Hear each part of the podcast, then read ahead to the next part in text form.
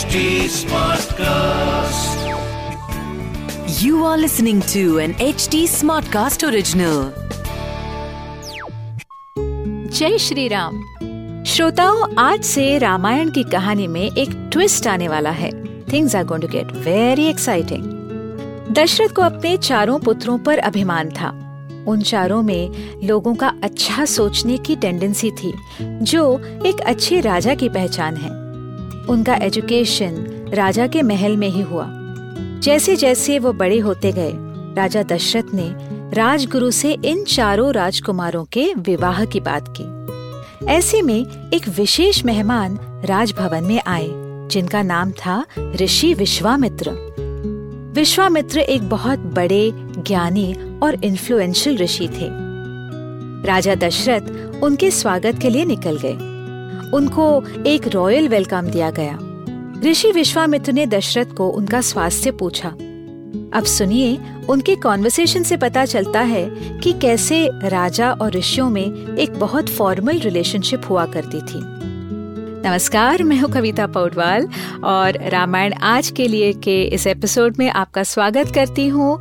हम आपको वाल्मीकि रामायण की कहानी सुना रहे हैं और बहुत सारा एक्साइटिंग ट्रिविया भी बता रहे हैं।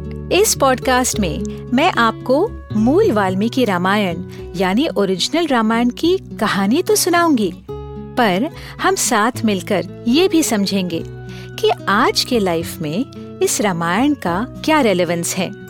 आइए जानते हैं कि आज हम प्रभु श्री राम से क्या और क्यों सीख सकते हैं। श्री राम जय जय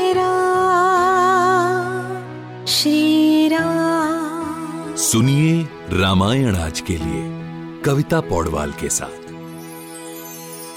विश्वामित्र ने दशरथ से पूछा, राजन, क्या आपका स्वास्थ्य ठीक है?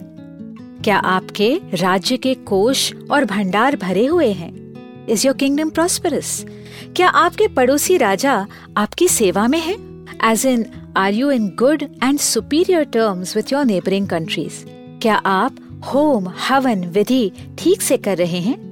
क्या आप सभी महंतों का आदर विधि पूर्वक कर रहे हैं? राजा दशरथ ने इस महान ऋषि के सभी सवालों का आदर पूर्वक जवाब दिया। विश्वामित्र खुश होकर बोले इक्ष्वकु कुल का भविष्य बहुत अच्छे हाथों में है। फिर ऋषि विश्वामित्र ने राजा दशरथ से अपनी समस्या कही। मैं एक यज्ञ रचाने जा रहा हूँ और दो राक्षस हैं जो बार बार इसमें बाधा डाल रहे हैं। यह राक्षस शक्तिशाली और मायावी हैं, जब चाहे अपना रूप बदल देते हैं। उनका नाम मरीच और सुबाहो है। वह सभी ब्राह्मणों को बहुत परेशान करते हैं। यज्ञ के इर्द गिर्द हवन कुंड में मांस फेंकते हैं, उसे दूषित या पोल्यूट करते हैं। विश्वामित्र बोले, मैं नहीं चाहता कि मेरी तपस्या और यज्ञ के बीच मेरा गुस्सा या क्रोध जागृत हो और मेरे मुँह से शाप या अपशब्द निकले। फिर वो दानव के लिए ही क्यों ना हो? परंतु ये यज्ञ बिना किसी विघ्न के पूरा होना बहुत ज़रूरी है। इसलिए मैं आपकी मदद चाहता हूँ। मैं आपसे आपके दोनों पुत्र राम और लक्ष्मण मांगने आया हूँ, जो इन राक्षसों को मार सकते हैं। इस पृथ्वी पर शायद ही कोई ऐसा दानव है, जो राम के सामने खड़े रह पाएगा। अब राम और लक्ष्मण बालक नहीं हैं। आप चिंता मत कीजिए, आपके दोनों पुत्र मेरे साथ सुरक्षित हैं। ये बात सुनकर राजा दशरथ डर के मारे मूर्छित हो गए ही फेंटेड जिन पुत्रों को सीखने के लिए भी उन्होंने गुरुकुल नहीं भेजा था, उन्हें राजमहल में ही सिखाया, ताकि वह अपने माता पिता से दूर न हो। उन पुत्रों को ये ऋषि राक्षसों का वध करने के लिए लेके जाएँगे। होश आने पर दशरथ ने कहा, गुरुवर मेरा बेटा राम तो अभी सोलह वर्ष का भी नहीं हुआ। वो राक्षसों का संहार कैसे करेगा? हाँ वो शास्त्र विद्या में निपुण है, लेकिन उसने कभी लड़ाई नहीं की। वो कभी राक्षसों के सामने खड़ा भी नहीं रहा। आप मेरी पूरी सेना ले जाइए, मैं स्वयं धनुष लेकर आपके साथ चलूँगा। लेकिन मेरा राम नहीं जानता कि दुश्मन क्या होता है। राक्षसों के सामने मेरे बच्चों को मत भेजिए। मैं साठ वर्ष का हूँ बहुत कठिनाइयों के बाद मुझे मेरे पुत्र मिले हैं। उन्हें कुछ हो गया तो मैं ज़िंदा नहीं रह पाऊँगा। विश्वामित्र ने मानो राजा दशरथ की बात अनसुनी कर दी। वो आगे बोलते ही रहे, ये राक्षस रावण की शरण में है, इसीलिए घमंडी हो गए हैं। रावण पौलत्स्य वंश का है, वह विश्रवा का बेटा और कुबेर का भाई है, उसे ब्रह्मदेव का वरदान मिला है। हालाँकि वो खुद यज्ञ के बीच नहीं आता लेकिन उसके दानव उसकी रक्षा में निडर हो गए हैं। उन्हें कंट्रोल करना बहुत ज़रूरी है। अब दशरथ और भी परेशान हो गए। रावण के सामने तो मैं खुद नहीं खड़ा रह पाऊँगा। आप कैसे मेरे बेटों को ले जा रहे हैं? ये सुनकर ऋषि विश्वामित्र को बहुत गुस्सा आया। इतना बड़ा राजा और इतना डरपोक। उन दिनों में ऋषि क्रोध आने पर शाप दे देते थे, जिसके परिणाम भयंकर होते थे। इसीलिए रघुकुल के राजगुरु ऋषि वशिष्ठ बीच में आए। उन्होंने दशरथ को समझाया, आप रघुकुल के राजा हैं। आपको शोभा नहीं देता कि आप वचन दे और उसे ना निभाए। आपने ऋषि विश्वामित्र को कहा कि उनकी जो आज्ञा होगी, आप उसका पालन करेंगे। वो अतिथि हैं, कुछ सोच समझ कर आए हैं। राजन, आप विश्वास रखिए, जब तक राम विश्वामित्र ऋषि की सुरक्षा में है, कोई राक्षस उसका कुछ नहीं बिगाड़ सकता। क्योंकि ऋषि विश्वामित्र कोई साधारण ऋषि नहीं है। उनके पास सारे अस्त्र शस्त्र या वेपन्स की नॉलेज है, जो शायद तीनों लोकों में किसी देव के पास नहीं है। इन शस्त्रों की कहानी बताते हुए ऋषि वशिष्ठ ने कहा, ये सारे वेपन्स एक ऋषि कृष्ण के पुत्र हैं। आप कंफ्यूज मत होइए। ये महाभारत वाले कृष्ण नहीं है, क्योंकि महाभारत और रामायण में हज़ारों वर्षों का अंत था। ये ऋषि कृष्ण अलग थे। तो ये सारे वेपन्स ऋषि कृष्ण के पुत्र थे और प्रजापति दक्ष के नाती।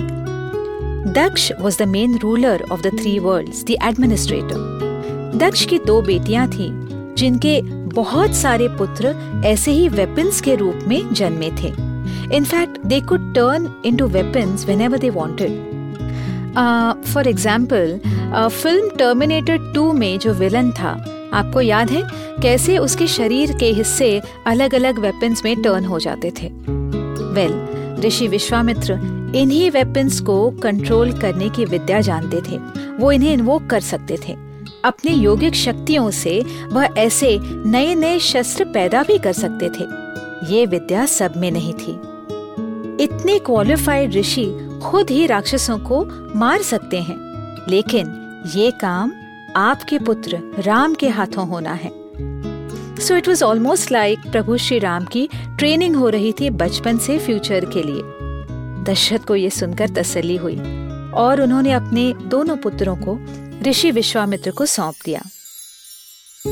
आगे क्या हुआ जानने के लिए सुनते रहिए रामायण आज के लिए। जहाँ हम श्री वाल्मीकि रामायण जी के साथ सफ़र करते रहेंगे। इस पॉडकास्ट को लिखा नरेट और रिसर्च किया हुआ है मैंने, यानी कविता पौडवाल ने। इसका ट्रांसलेशन किया है श्रीमती प्रतिमा माणिक ने। प्रोड्यूस किया है दीप्ति आहूजा ने और एडिटिंग और म्यूज़िक दिया है सौरभ भोंजाल ने। फॉर अपडेट्स ऑन रामायण आज के लिए follow H T smartcast on Facebook Instagram Twitter YouTube and LinkedIn अगर आप मुझसे कोई सवाल पूछना चाहते हो तो मेरे Instagram handle at Kavita dot Paudwal पर पूछिए। और रामायण आज के लिए की पूरी सीरीज़ सुनने के लिए लॉग ऑन टू www.htsmartcast.com अगले एपिसोड में आपसे फिर मुलाकात होगी। तब तक के लिए राम राम।